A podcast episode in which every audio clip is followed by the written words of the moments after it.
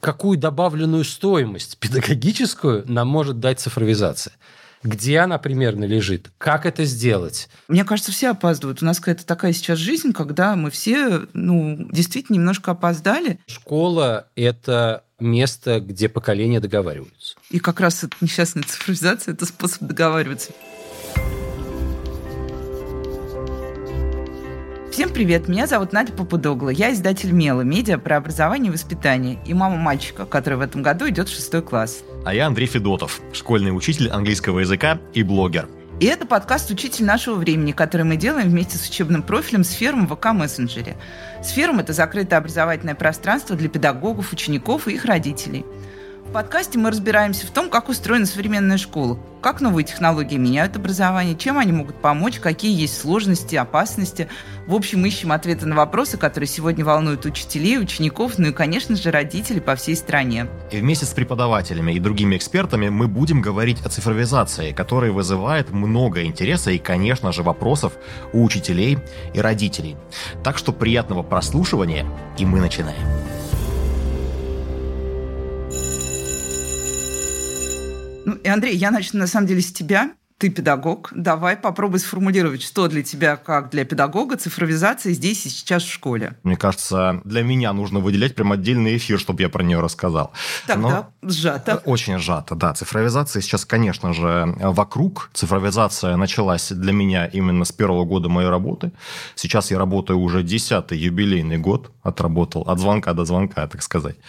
И э, сейчас цифровизация везде. От э, моих совместных э, съемок с детьми, которые действительно повлияли да, и на наше образование коллектива, и на работу в целом в классе, и, естественно, на работу с родителями. Сейчас гораздо проще все это сделать с помощью всевозможных чатов, да, в мессенджерах, нежели как раньше мы всех обзванивали, когда-то приходили, что-то узнавали по каждому любому вопросу. Или я еще помню славные времена, когда в конце четверти необходимо было ухватить очень быстро печатный журнал и успеть заполнить все темы и выставить оценки. И, соответственно, каждый педагог пытался сделать это первым. Сейчас же ты можешь расслабленно сесть э, дома с любимым кофейным напитком, например, и заполнить все, а родители в это время волнует. пишут в чат, почему у моего ребенка до сих пор не проставлены отметки, вот, ничего не вижу в журнале. Почему нет? То есть цифровизация ворвалась во все сферы нашей педагогической жизни, чему лично я, я не могу отвечать наверняка за всех, чему я, правда, несказанно рад. Это очень облегчает и работу с документами и так далее. Надежда. Что можешь про цифровизацию рассказать ты? Ну, меня вообще удивляет, когда мы начинаем делить цифровизацию, там, цифровизация в образовании, цифровизация mm. еще где-то в сельском хозяйстве и так далее, потому что, мне кажется, ну, цифра – это какой-то такой уже образ жизни современного городского и не только городского общества. Поэтому странно проводить какие-то водоразделы и прям выделять четко, что вот есть какая-то особая специальная образовательная цифровизация, которая бы отличалась от того, как технологически решаются вопросы в других отраслях. Например, в моей отрасли, где я работаю, то есть в медиапроизводстве, которое абсолютно теперь завязано на цифру. Но если все-таки брать такой бытовой взгляд, как вот, например, если я забуду, что я какой-то там издатель, и вспомню, что я мама ребенка, который ходит в школу, я думаю, что очень сильно понятие цифровизации сломался ковид, потому что в ковид ну вот как-то не странно. То есть, с одной стороны, ковид стал моментом всплеска онлайн-инструментов, онлайн-технологий, подходов и так далее. А с другой стороны, он очень напугал родителей, потому что стало казаться, что мы погрузились вот в эту какую-то онлайн-истерию, которой нет границ. И плюс ко всему, мне кажется, вот в обыденности родители не очень понимают, что действительно цифровизация – это не какое-то, ну вот, например, электронная школа. Да, с одной стороны, цифровизация. Люди говорят, мы не хотим передавать наши персональные данные и так далее. То есть углубляются в какие-то бесконечные мелочи, мелочи, мелочи, связанные с электронным образом жизни. И забывают о том, что на самом деле Цифровизация – это просто, да, глобальное явление, которое происходит во всех странах мира развитых в той или иной степени. И к нему нужно относиться просто философски. Да, когда-то мы читали только бумажные книги, теперь читаем бумажные электронные. Когда-то были только бумажные журналы, теперь будут самые разные, в том числе электронные. Это факт, но я надеюсь, все-таки с соблюдением всей этой да, новомодной цифровой гигиены. В общем, друзья, вопросов у нас очень много, на которые мы сами пока ответов точных не знаем. Поэтому сегодня мы будем разбираться в том, как же устроена цифровизация в школе. А делать мы это сегодня будем вместе с Дмитрием Фишбейном. Добрый Коллеги, день, Дмитрий. здрасте, здрасте. Здравствуйте. А, Андрей, если вы полагаете, что у меня есть ответы, то вы сильно заблуждаетесь, поэтому с удовольствием скорее вами порассуждаю по поводу того, что это такое может быть. Вдруг к концу нашего эфира будут какие-то ответы. Ну, и я представлю Дмитрия, потому что мы начали так по-дружески, mm-hmm. ну, потому что действительно мы давно знакомы, но Дмитрий директор школы «Сколка», это новое образовательное учреждение, а до этого он был долгие годы руководителем Дмитрий краснеет, но я всегда говорю, что знаменитого лицея Высшей школы экономики, потому что это действительно было учебное заведение, которое многие родители знают, в которое они стремились, чтобы попали их дети. И более того, я знаю детей, которые стремились попасть в лицей. В общем, вот такая вот большая история. Но еще раз добрый день. Ну и давайте попробуем сформулировать, что такое цифровизация применительно образование, а не в целом про жизнь, как я ушла в романтику. Да. Надежда, я бы так сказал. Мне кажется, все-таки чуть с верхнего уровня да, все-таки стоит начать. И у меня, наверное, два тезиса. Один из них точно я попробую сделать таким провокационным для того, чтобы э, у нас, может быть, еще... Да, да, еще бодрее пойдет ситуация. Тезис в том, что в образовании у взрослых своя цифровизация, а у детей своя цифровизация. В этом плане, как мне кажется, то, что называется цифровизацией в образовании или цифровой трансформацией, или введением цифровых инструментов в образовательный процесс, вот это вот все умное, такое прекрасное, по большому счету не сильно э, вот детей и заводит, и заботит. Потому что идут какие-то внутренние их процессы цифровизации и освоения многочисленных инструментов по отношению того, как они общаются с друг с другом, как они узнают новости, как они делают домашние задания и так далее, и так далее. В этом смысле, мне кажется, одной из проблематик ну, нас, как педагогов, является то, как совместить две эти вещи и не прийти к детям и сказать, друзья мои, вот смотрите, у нас вообще на самом деле цифровая школа.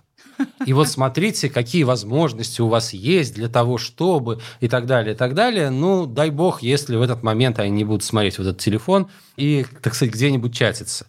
А вот как сделать так, чтобы, во-первых, это реально воспринималось ими как решение их задач и создание их какого-то интереса, вот мне кажется, с этим основная проблема цифровизации, а не в том, что мы педагоги сложно осваиваем инструменты, не так охотно меняем письменный диктант э, вот ручкой на какой-нибудь другой, а, соответственно, не знаю, там, вот возвращаем работы да, в контексте антиплагиата, потому что они списаны. Вот мне кажется, дело не в этом, а в том, чтобы попробовать нам, образованцам, ответить на вопрос, какие задачи образовательные и педагогические цифровизация должна решать она не может быть сама по себе и для себя самой. Она все равно нужна для того, чтобы мы реализовали те идеи, которые у нас есть, добились тех образовательных результатов, которые мы хотим и так далее. Вот я бы про это говорил, а цифровизация на самом деле это способ. Но вот у меня главный тезис заключается в том, что мы должны сформулировать, что мы с помощью цифровизации хотим изменить в школе, почему это тот способ, с помощью которого это нужно делать, это первое. И второе, как ну, не выплеснуть ребенка вместе с этим процессом, понимая, что у этого поколения уже большая часть жизни цифровой, и как мы это учитываем в этом во всем процессе. И если мы все-таки потенциально идем к тому, что при входе в класс забирать телефон у ребенка, это как бы один подход, или мы, соответственно, пытаемся тот же самый телефон сделать средством для решения образовательных задач, которые у нас есть. Поэтому я бы, честно говоря, порассуждал в первую очередь не только и не столько про инструменты конкретные, сколько про ситуацию того, что мы прежними средствами педагогическими решить не могли, а с помощью цифровизации потенциально Петя, который сидит за задней партой, и до которого мы никак не могли докричаться, достучаться, мы его включили в процесс, у него начинает расти мотивация, у него начинают изменяться его знания, умения, навыки. Вот про это мне скорее интересно говорить. То есть в этом смысле мне кажется, что вот эта ситуация того, как в целом обеспечивается инфраструктура, конечно же, сейчас с помощью цифровизации – Тема важная, но вторичная. Первое и главное, по крайней мере, меня волнующее, это какую добавленную стоимость педагогическую нам может дать цифровизация. где она примерно лежит, как это сделать. Вот я скорее бы про это поговорил. Ну, про педагогику, если вот действительно, вот я понимаю, что мы должны не только учить, но и воспитывать все-таки школа по-прежнему выполняет в какой-то степени эту функцию, хотя мы постоянно спорим, где тоже грань, которую школа не должна переходить.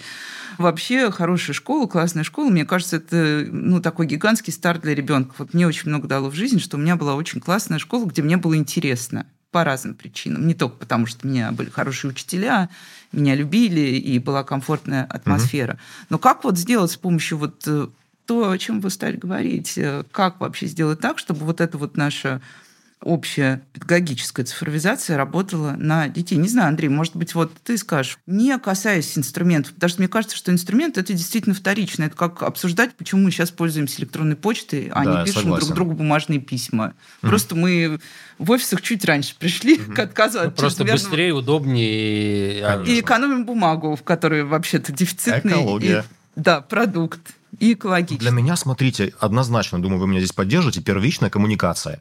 У нас уже три года не используются телефоны на уроках. У нас есть специальные локеры для учеников, которые да, запирают телефоны. Чемоданчики эти самые, да? А, ну, практически. А в каждом кабинете они есть.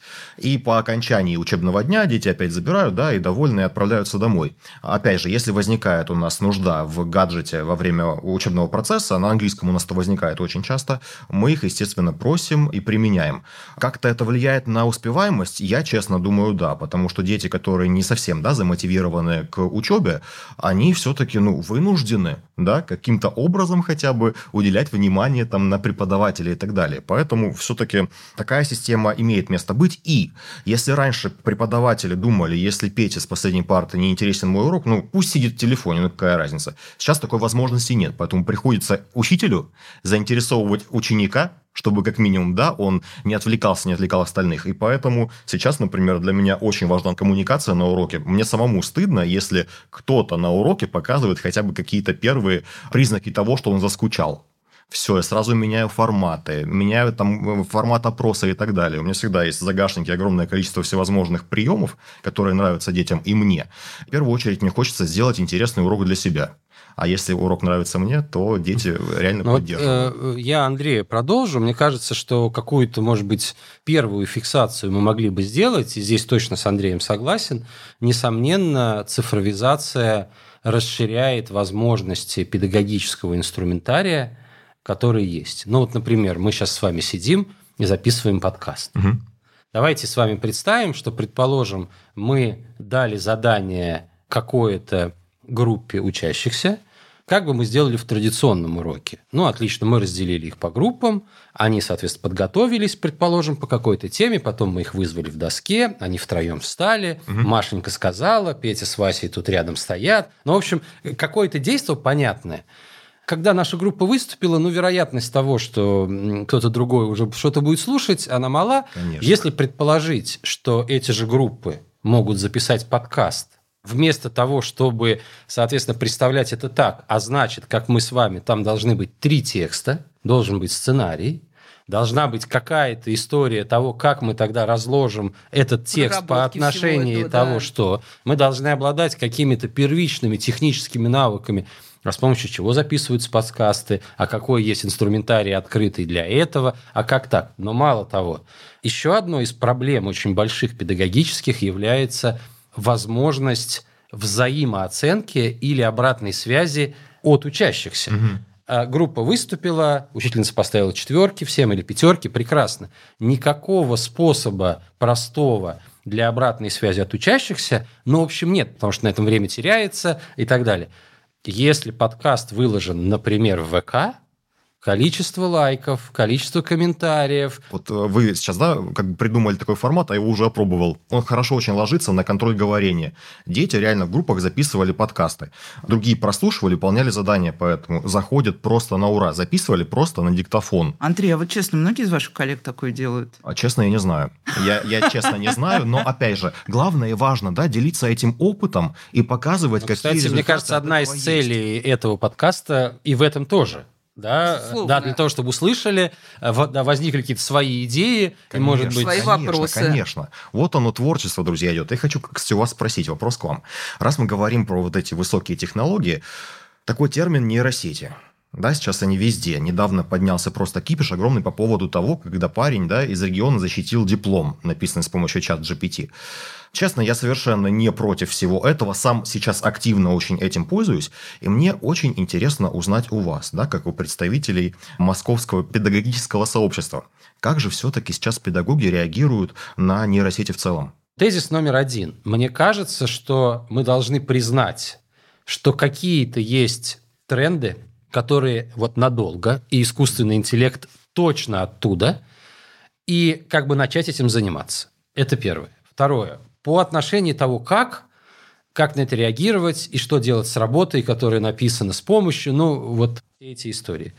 Ну, я бы так сказал. Мне кажется, что точно нужно в первую очередь педагогам повышать свою квалификацию по отношению того, что это такое, как с этим работать, потому что ну, оспособленность педагогического сообщества в этом малая. Я про себя могу честно сказать. Вот если меня сейчас попытать, наверное, что-то я скажу, но так вот сказать, чтобы я глубоко в этом вот разбираюсь, это не так.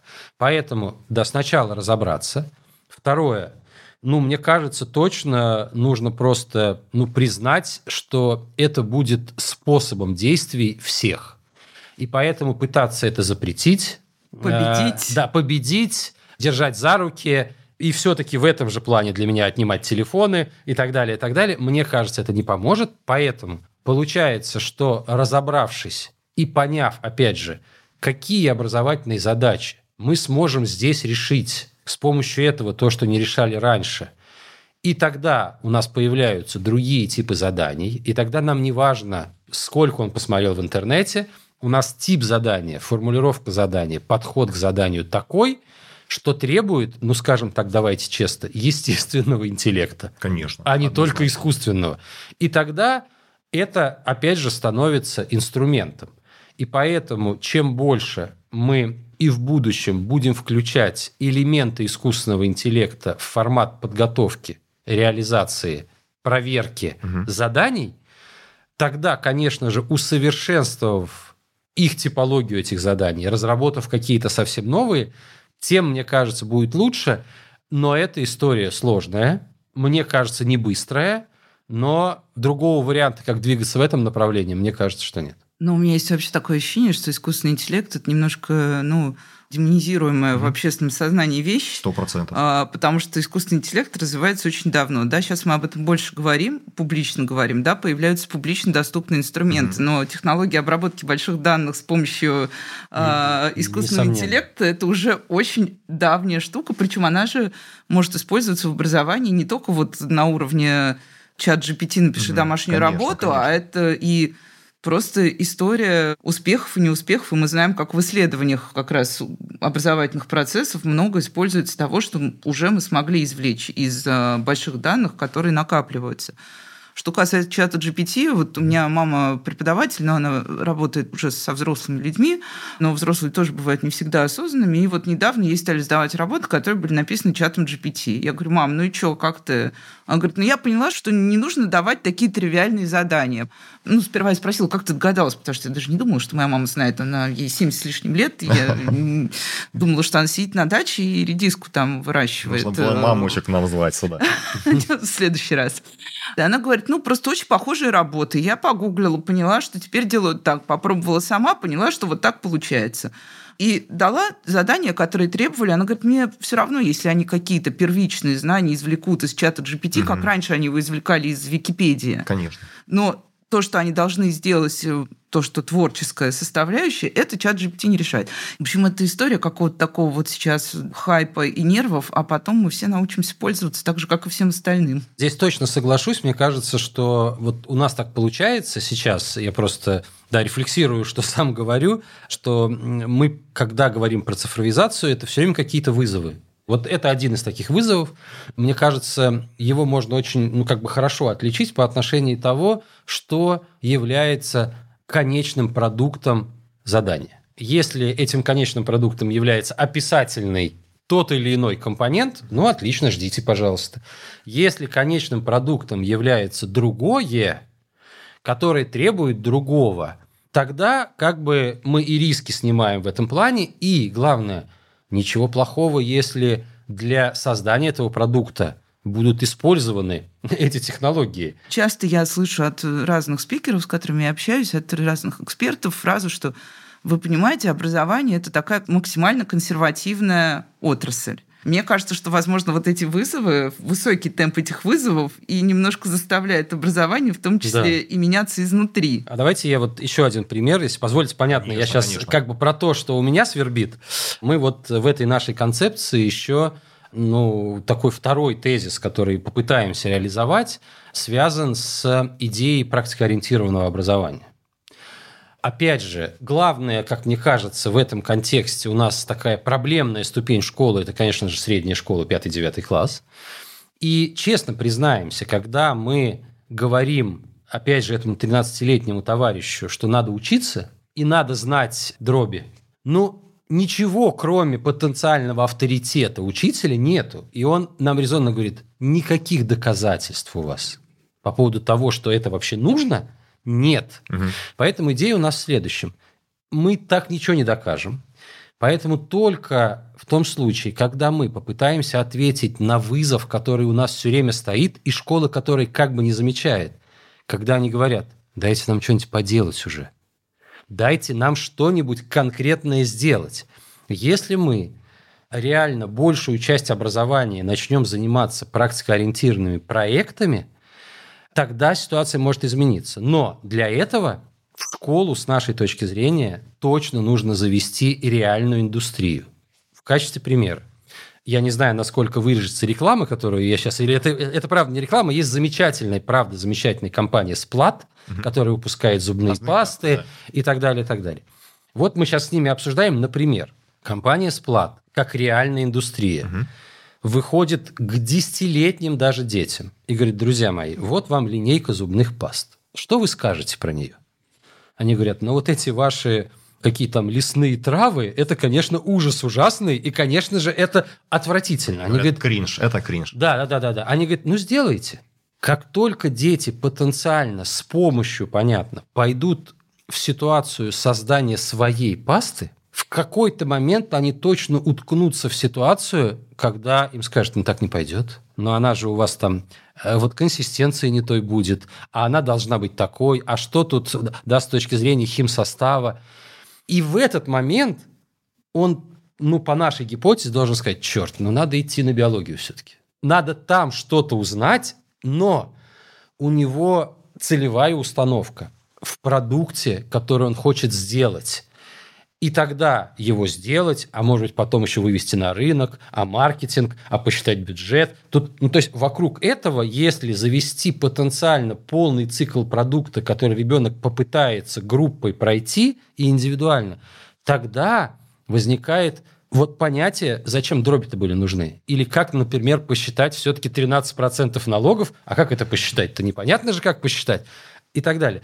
Вот в этом смысле, если мы попробуем, как мне кажется, завести такую практикоориентированность и сделать конечный продукт учебной деятельности не псевдоучебный, из пункта А в пункт Б вышел автобус, все понимают, что никакого отношения к жизни, к реальности это не Даже имеет. когда пытаются внушить, что ты каждый день едешь на автобусе, ты все равно не будешь считать по этой схеме свой автобус, тем более, что у тебя есть приложение, которое показывает, где твой автобус. И не надо, да. А здесь как бы и тогда, если мы даем такие задачи сложные, и так их сопровождаем, ну тогда наоборот мы начинаем детально как бы работать с тем, а какие цифровые ресурсы нам нужны для того, чтобы найти информацию, отличить настоящую от ненастоящей, ну и так далее, так далее, так далее. Вот мне кажется, в этом может быть ход в использовании правильным, в частности, и искусственного интеллекта для того, чтобы, опять же, достичь образовательных задач.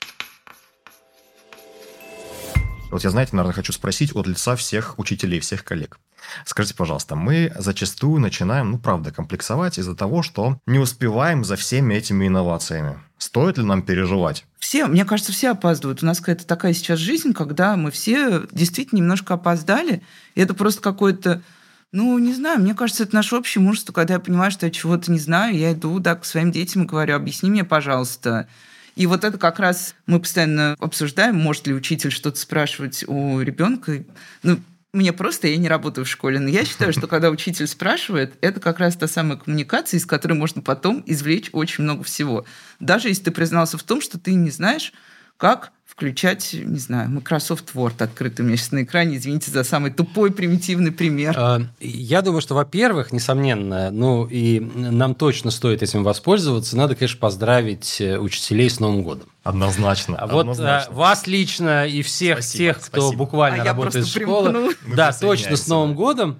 А так, конечно, по гамбургскому счету стоит переживать. С моей точки зрения, это так.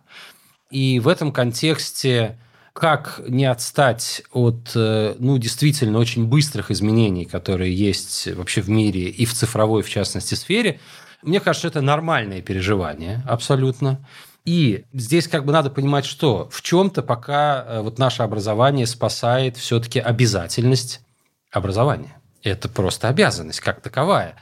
И в этом смысле мы все равно видим даже при как бы этой обязанности, что увеличивается количество семей, которые выбирают неформальные образования, семейную форму образования, разные другие и так далее. Это в чем-то знаки того, что они не находят в школе того, что хотят для своего ребенка и что ребенок хочет. Поэтому в этом контексте не обращать на это внимание нельзя. И нужно признать, что школа сталкивается с разрастающейся конкуренцией. И семья, которая сейчас имеет определенный уровень достатка, может обеспечить вполне себе разнообразную траекторию образовательную своего ребенку. Поэтому школа может отстать, школа может обанкротиться, в кавычках. Поэтому мне кажется, что это такой вызов и задача для образовательного сообщества, чтобы. И здесь, ну, точно поддержу надежду. Мне кажется, что один из шансов выиграть эту конкуренцию школы – это попробовать проектировать вместе с ними. Мы же все время, взрослые, считаем, что мы сейчас соберемся на педсовет, мы там, значит, все обсудим, решим, а, да? все порешаем, потом выйдем к ним и скажем, друзья мои, ну вот смотрите, теперь будет вот так. Они резонно, даже от самой постановки вопроса, говорят, ребят, ну вы что, ну отлично, здорово, что вы там все решили. Но вообще-то нет. Вообще-то там у нас такой запрос, у нас такие задачи, а я должен в три уйти, у меня спо... Ну, Конечно, ну, а, и так далее. Кружков, да. Поэтому в этом смысле, по крайней мере, по отношению определенного возраста, мне кажется, что трендом школы должно быть совместное проектирование. И тогда мы говорим про то, насколько формальные органы, я прошу прощения, так называемого общественного управления в школе, ученический совет – родительский совет, управляющий совет, они становятся такими работающими, а не формальными. И тогда, если мы вместе с ними будем думать про то, как нам скорректировать ту систему образования, которая есть в школе, и они в этом участвуют, ну тогда как бы они понимают, что, во-первых, их слышат, а во-вторых, ну как бы они точно могут высказать и точно выскажут те вещи, которые нам не пришли в голову. Как это организовать? Как это сделать? Как в системе управления школы это учитывать? Это тоже очень интересные вопросы, но мне кажется, что если школа открыта к тому, чтобы не считать детей за тех, кто только хочет отлынить, не сделать, списать, редиска, э, их надо просто, соответственно, как бы держать в кулаке, если их не сделать со какими-то трудниками, да, с реальными вот совместными событиями, мне кажется, у нас шансов не отстать не очень много, потому что они залог того, что мы останемся современными. Я уже много раз бывала в той ситуации, вот этой вот, в которой я себя чувствую сейчас. Я прям представляю слушающих нас часть педагогов, которые говорят, вот они там сидят в своем идеальном мире, своими идеальными стаканами воды и навязывают мне, а у меня тут вот это, вот это, вот это. Они хотят еще, чтобы мы там подкасты условно записывали. У меня будет маленькая реплика, что вот моя главная боль про школу сейчас не как э, журналиста, а как именно родителя, что мне очень обидно, что мой ребенок не чувствует какой-то сопричастности к школе он относится к ней... Нет, он ее не ненавидит. Это там мы уже прошли, как бы с переходом в старшую школу из началки. Он относится к ней уважительно, но как вот говорили храм науки. Я тоже, это вот ужасная растиражированная школа, mm-hmm. храм науки, фраза, лишенная всякого смысла. Вот он ходит туда, как в этот храм, из этого храма выходит, но что ему интересно? Ему интересно, например, он любит как раз английский, потому что у него, а, молодой красивый педагог, и на моего ребенка это очень хорошо работает. Э, Б. Они смотрят фильмы. Им дают задание а записать три аудиосообщения лучшему другу из вот его английской группы, там в любом мессенджере, в ВК мессенджере угу. или как им вообще понравится, и переслать это сообщение, потом они слушают на уроке, и твой друг разбирает, где ты что неправильно сказал. Отлично. Слышишь ошибки, не слышишь угу. ошибки. И вот туда он ходит с удовольствием, он готов провести на английском очень много времени, при том, что это не его любимый предмет, эзис по интересам. Вот. И очень хочется, чтобы, если действительно будет какой-то баланс между этой зеленой доской и мелком, и тем, что есть помимо этого, дети будут охотнее к доске, мне кажется, выходить. Но, понимаете, здесь вот э, что поддержу. На самом деле, наверное, и соотношения, может быть, разные, но вот ну, с моей точки зрения, ключевая совершенно идея связана с тем, чтобы они были причастны. Ну, вот тоже, наверное, и всем в педагогическом сообществе знаком вот замечательный Антон Георгиевич Каспаржак – у которого есть отличная фраза, что школа – это место, где поколения договариваются. И как раз несчастная цифровизация – это способ договариваться. Меня все время удивляет, что ну, как мы смотрим на это, опять же, как на вот этот инженерный конструкт каких-то решений, но забываем просто, что это коммуникационный аспект, что это в первую очередь, ну, все наши инструменты – это способ коммуникации. А смотрите, если, например, сравнить двух учителей, например, начало двухтысячных и современных, какие навыки должны быть у современного учителя? Чем он прям кардинально отличается от учителя там, образца да, 20-летней давности? Очень короткий ответ. Все остальное, мне кажется, вторично. То, о чем Надежда говорила, тот учитель с очень большой вероятностью говорит «я знаю», этот учитель в большинстве случаев вполне нормально, естественно для всех – говорит, подождите, я не знаю, а давайте мы вместе мы с вами вместе, найдем, поисследуем, а какие у нас аргументы, а какие доказательства, а есть ли у нас данные на это.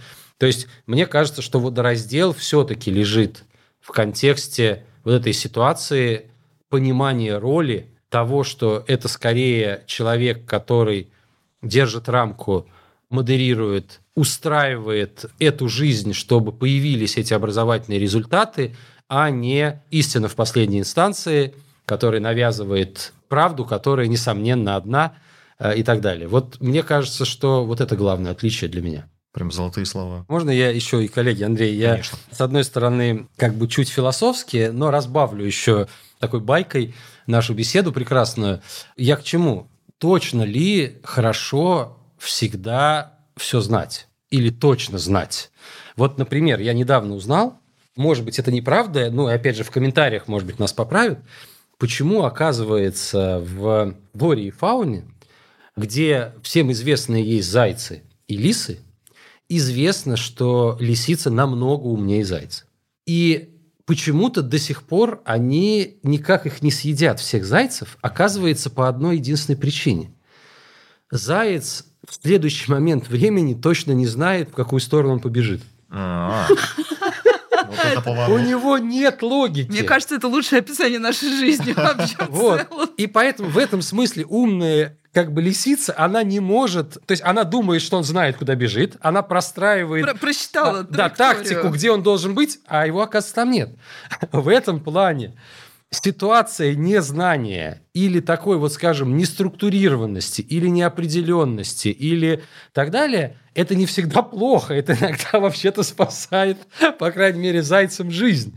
Поэтому де-факто, что вот, э, вот это вот, да, помните, это советский киножурнал «Хочу все знать», а не обязательно, абсолютно не обязательно и невозможно – и не стоит убиваться. И не стоит все знать. Да. И поэтому тогда мы как бы на другом уровне начинаем и взаимодействовать и разговаривать. Не то, кто как бы знает, а кто не знает, а те, кто не знает, у них плохая отметка, а те, кто знает, хорошая. А мы тогда в каком-то другом формате. А можешь ли искать? А считаешь ли нужным? А зачем тебе это надо? А как это потом использовать? То есть тогда идет другая история вот этих функциональных навыков, компетентностей, э, да, soft skills, ну, в общем, как бы в эту во всю историю тогда идти. И это, правда, такая штука, э, когда меняются эти роли и какие-то совместные деятельности, ну, намного больше шансов для них. Вы знаете, я тоже стал получать удовольствие от работы, когда тоже в школе стал сам учиться будучи преподавателем. Изначально, конечно, первый год э, работы шло все в одну сторону, собственно говоря, я вещал, а потом мне захотелось, собственно говоря, чему-то учиться самому. И сейчас у нас с детьми совместный блог, на нем более двух миллионов подписчиков, но каждый э, день Что они... мы здесь сидим? Вот, да вот, вообще, о чем вот люди-то, вот люди там. Каждый день просто они обучают меня чему-то новому. Да, пусть это не какая-то там суперобразовательная информация, это что-то по монтажу, это что-то по новым технологиям, да, в принципе, там, в интернете, в нейросетях и так далее. То есть, это позволяет постоянно быть в повестке какой-то. И действительно выходишь полностью с чувством удовлетворения, что ты тоже узнал что-то новое. Андрей, а можно я чуть э, и поверну тему и, соответственно, вас спрошу? Конечно. Ваши разные форматы совместной деятельности с ребятами, и блог, и не только блог, и так далее. Вот какое отношение вот к этому родителей? Я имею в виду, есть ли запрос с вашей точки зрения в целом у родительского сообщества к школе, да, к школе, вот к ну, скажем, такому движению в цифровизацию? Или наоборот, с вашей точки зрения, нет? И школа здесь скорее является лидером или драйвером этого, или родители подталкивают школу к тому, чтобы сменились традиционные задания, использовались разнообразные инструменты. Вот по вашему опыту это как? Спасибо за вопрос. Слушайте, прилетело откуда не ждали. На самом деле, естественно, все начало очень сильно меняться в пандемии. Но сейчас, э, учитывая то, что Белгородский регион сейчас был год целый на дистанционном обучении вновь, угу. пришлось освоить огромное количество, ну, по крайней мере для меня, интересных форм работы, которые работают да, в дистанционном режиме. Дети, естественно, к ним привыкли, они их освоили. Но для себя какой вывод я сделал? Что действительно все это дистанционное обучение, оно пошло на пользу. Потому что теперь эти же форматы в большинстве случаев я буду использовать и в научных своих занятиях. Кстати, мы сейчас с сентября выходим в научное обучение наконец-то. Учитывая наши внеклассные съемки, да, которых огромное количество, очень э, много родителей действительно за это благодарят и просят, чтобы дети принимали активнее участие еще. С чем это связано? Дети действительно учатся навыкам самопрезентации у них очень-очень прям а, сильно чистится, в принципе, их речевой поток. Камеру можно включить э, на телефоне, и у них просто нескончаемый поток очень чистой речи. Ну все, да, изо дня в день, да, мы записываем, что-то придумываем. И, в принципе, даже органичность, да, человека в кадре, это сейчас в современном обществе очень дорогого стоит. И поэтому очень многие родители замечают именно такое вот развитие ребенка, личностное именно после наших таких вот взаимодействий. И поэтому запрос... Ну, то есть вы как бы явно фиксируете, что и запрос такой есть, э, да, и скорее однозначно. есть поддержка, и в этом смысле какого-то противостояния здесь э, вы не ожидаете. Ну, я думаю, стопроцентной поддержки, наверное, быть нигде не, ну, конечно. не может. Но те дети, с которыми да, мы постоянно взаимодействуем, их родители все там максимально, естественно, поощряют. Ну, у меня бестактный вопрос, коллеги, как относятся. Вот у тебя в школе учитель 2 миллиона просмотров. Ну, Ходит, бегает вопрос. там на переменах, снимает что-то. А я учитель с зеленой доской и мелом. О, у меня есть огромная интересная история на эту тему. Да должна быть страшная история, да? Нет, она просто Указка, я просто потрясная. про указку еще стука тут. Я на тот момент был классным руководителем 9 класса, и у нас на параллели было 5 девятых классов. Нам необходимо было придумать что-нибудь интересное на выпускной, да, ответное слово классных руководителей.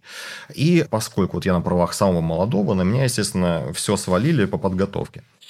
Подходит преподаватель за неделю до выпускного и спрашивает, что я придумал. Я говорю, я придумал интересный видеоролик. Это музыкальные пародии на современные песни. Мы там и запишем и песни, и видеоряд. Они на меня посмотрели и сказали, что до этого они опускаться точно не будут. Нужно думать что-нибудь другое.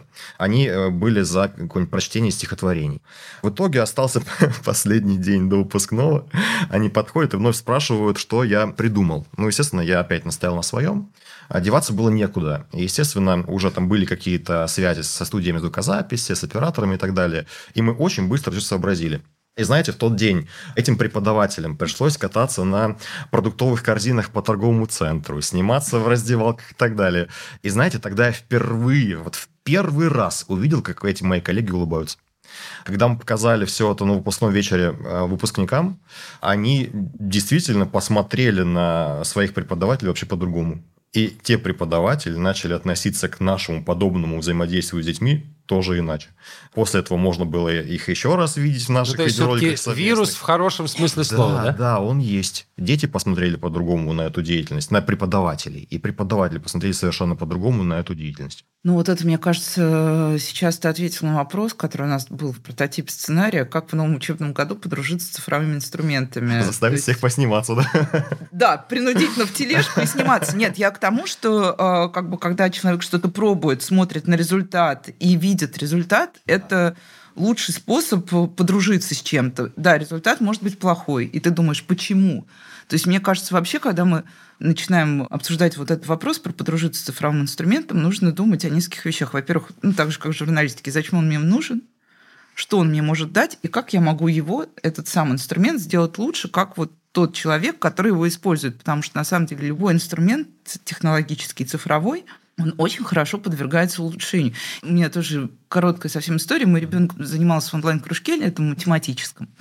И они перешли на новую платформу, и мне ужасно не понравилось, как работает платформа. Тут не включается, тут не подключается. Я написала разработчикам. Они через сутки со мной созвонились, это, я считаю, очень быстро, записали все, что мне не понравилось, а это молодые ребята, они вот делают свою платформу. И мне кажется, вот эта вот история про то, что кто мешает тем, кому не нравится какой-то инструмент, непонятен, взять, написать, спросить, там, коллегам, разработчику и так далее.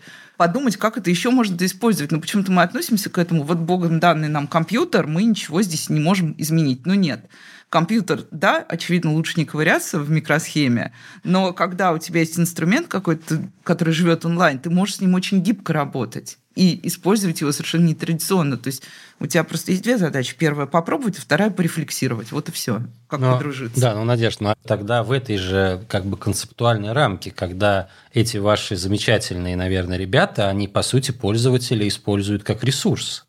Конечно. Да, а, и э, как бы это, опять же, получается, ну, совместная какая-то да, история. Да, это история той же самой сопричастности. Конечно. Конечно. И то, о чем мы говорили в самом начале, я вот как раз в пандемию, когда мы смотрели массу онлайн-платформ учебных, я удивлялась тому, насколько эти онлайн-платформы были не приспособлены к конечному пользователю, потому что их создавали как будто бы вот в вакууме. Мы придумаем платформу, загоним туда кучу данных, вот там будет рейтинг детей, вот эти вот соревнования, куча учебного материала.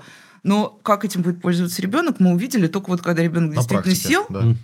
и неделю просидел прозанимался. Точно так же с любым другим инструментом. Сразу фокус И тот какая? момент, когда возвращается разработчик и начинает спрашивать, как вам, классно, хорошо, в этот момент, собственно, вся проблема цифровизации, мне кажется, снимается. Ну вот вообще в целом, опять же, возвращаясь к тому, что это просто вопрос коммуникации. Да, но и, кстати, мире. вот еще тоже, я не знаю, насколько провокативным будет такая история, когда мы говорим про, ну, скажем так, степень и уровень там, цифровой культуры или цифровой грамотности сотрудников школы и вообще школы и так далее – где-то я даже, кажется, читал, проводились такие эксперименты по отношению того, что таким классическим способом проверить ну пусть на таком достаточно уровне мягком, насколько инструменты присвоены или не присвоены, это, несомненно, ситуация того, чтобы эти инструменты забрать.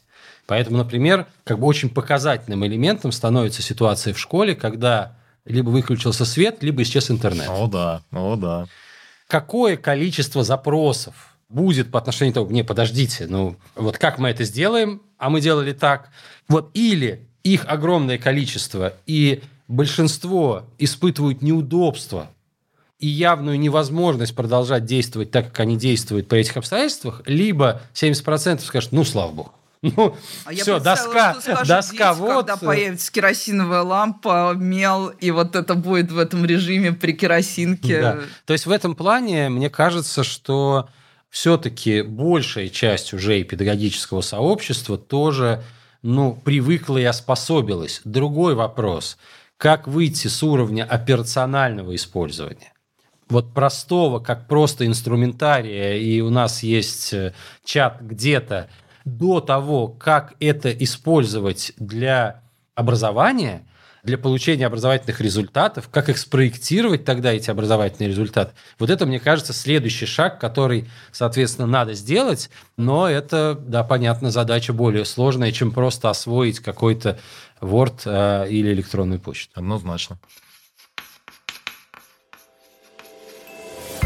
Дмитрий, спасибо. И спасибо всем, кто нас слушал. Это был «Учитель нашего времени», подкаст учебного профиля «Сферум» в ВК-мессенджере. Друзья, спасибо большое. Было очень интересно. Действительно, будем надеяться, что не только нам. Это наш первый выпуск, поэтому было очень волнительно, но мы получили удовольствие от этой дискуссии. Спасибо огромное за то, что были с нами. Подписывайтесь на нас везде, где слушаете подкасты. Оставляйте сердечки, 5 звезд и, конечно же, комментарий. Удобнее всего следить за нами в ВК-музыке. Там мы будем публиковать выпуски немного раньше, чем на остальных платформах. А еще в сообществе Сферума ВК можно поделиться своим мнением о выпуске и задать все вопросы, которые вас интересуют. Мы с удовольствием ответим на них в следующих выпусках. Ссылка на сообщество в описании. А мы с вами прощаемся до следующего выпуска. Всего доброго! Пока-пока!